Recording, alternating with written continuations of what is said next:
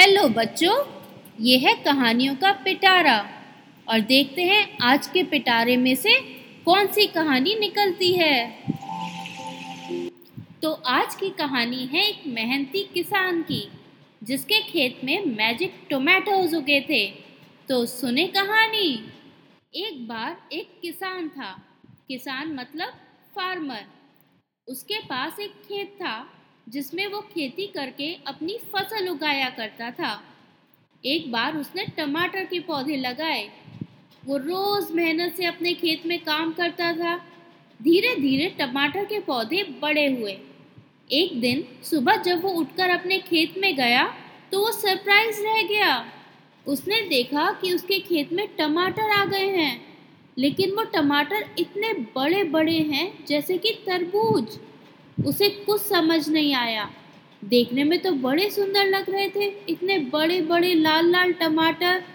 लेकिन पता नहीं वो अंदर से कैसे होते। ये सोचकर किसान ने एक बड़ा सा पका हुआ टमाटर तोड़ा और अपने घर के अंदर ले गया।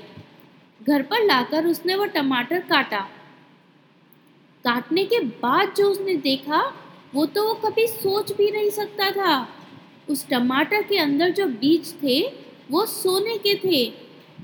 सोने के बीज देखकर वो खुश तो बहुत हुआ, पर उसे कुछ समझ भी नहीं आ रहा था। उसने सोचा, चलो, कम से कम ये बीज बेचकर थोड़े से पैसे लेकर आता हूँ। खुशी खुशी वो सारे बीज इकट्ठे करके शहर गया, जहाँ पर वो एक सुनार के यहाँ गया। बच्चों, सुनार मतलब जूलर जूलर जहाँ पर सोने के गहने कॉइन्स खरीद सकते हैं, बेच सकते हैं। तो फिर वो एक सुनार के पास गया। उसने सुनार को ले जाकर वो बीज दिए। वो सुनार बहुत लालची था। उसने उस फार्मर को देखा और सोचा कि इस किसान के पास ये सोने के बीज कहाँ से आए? पर उसने कुछ बोला नहीं।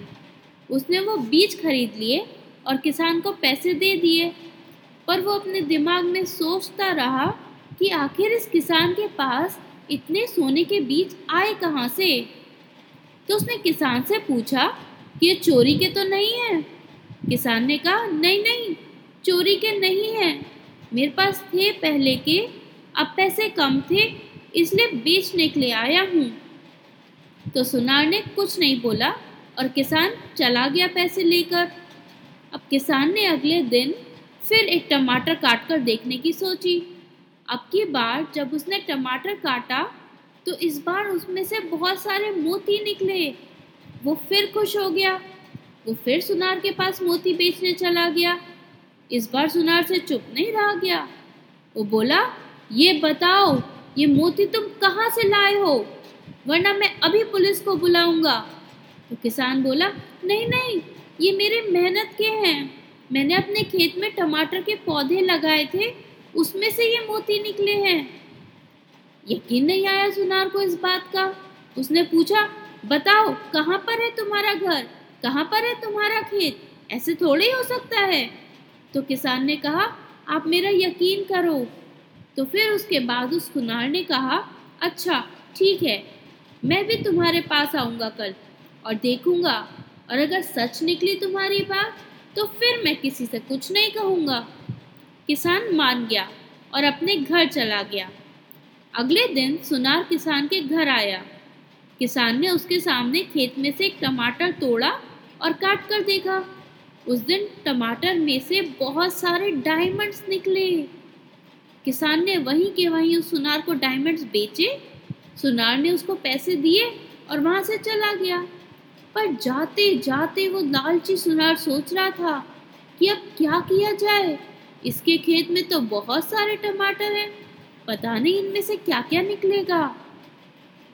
रात को वो सुनार एक बहुत बड़ी बैलगाड़ी लेकर किसान के खेत में पहुँचा और उसने वो सारे टमाटर तोड़ लिए और अपनी बैलगाड़ी में भर लिए। जब उसने अपने घर जाकर टमाटर रखे तो वो बड़ा खुश हो रहा था। फिर उसने एक टमाटर काट कर देखा तो उसके अंदर से क्या निकला? इस बार उस टमाटर में से निकले कीड़े। ये देखकर सुनार हैरान रह गया। उसने जल्दी से दो तीन टमाटर और काटे और उन सब में से कीड़े निकले। सब जगह कीड़े कीड़े फैलते जा रहे थे। तभी फिर एक आवाज़ आई। तुमने उस किसान से ये सारे टमाटर चुरा लिए। हम उस मेहनती किसान को उसकी मेहनत का फल देने आए थे। पर तुम्हारे लालच के फल में तुमको कीड़े ही मिलेंगे। ये देखकर सुनार बहुत उदास हुआ और उसने ये फैसला लिया कि मैं आगे से कभी लालच नहीं करूँगा। अगले दिन किसान ने सुबह उठकर जब ये देखा कि उसके खेत में टमाटर नहीं हैं तो वो एक सेकंड को तो उदास हुआ। पर उसने सोचा कि वैसे भी मेरे पास बहुत पैसे इकट्ठे हो गए हैं। अब मैं मेहनत करके और फ़सल उगाऊँगा। और ये सोचकर किसान फिर से अपने काम में लग गया।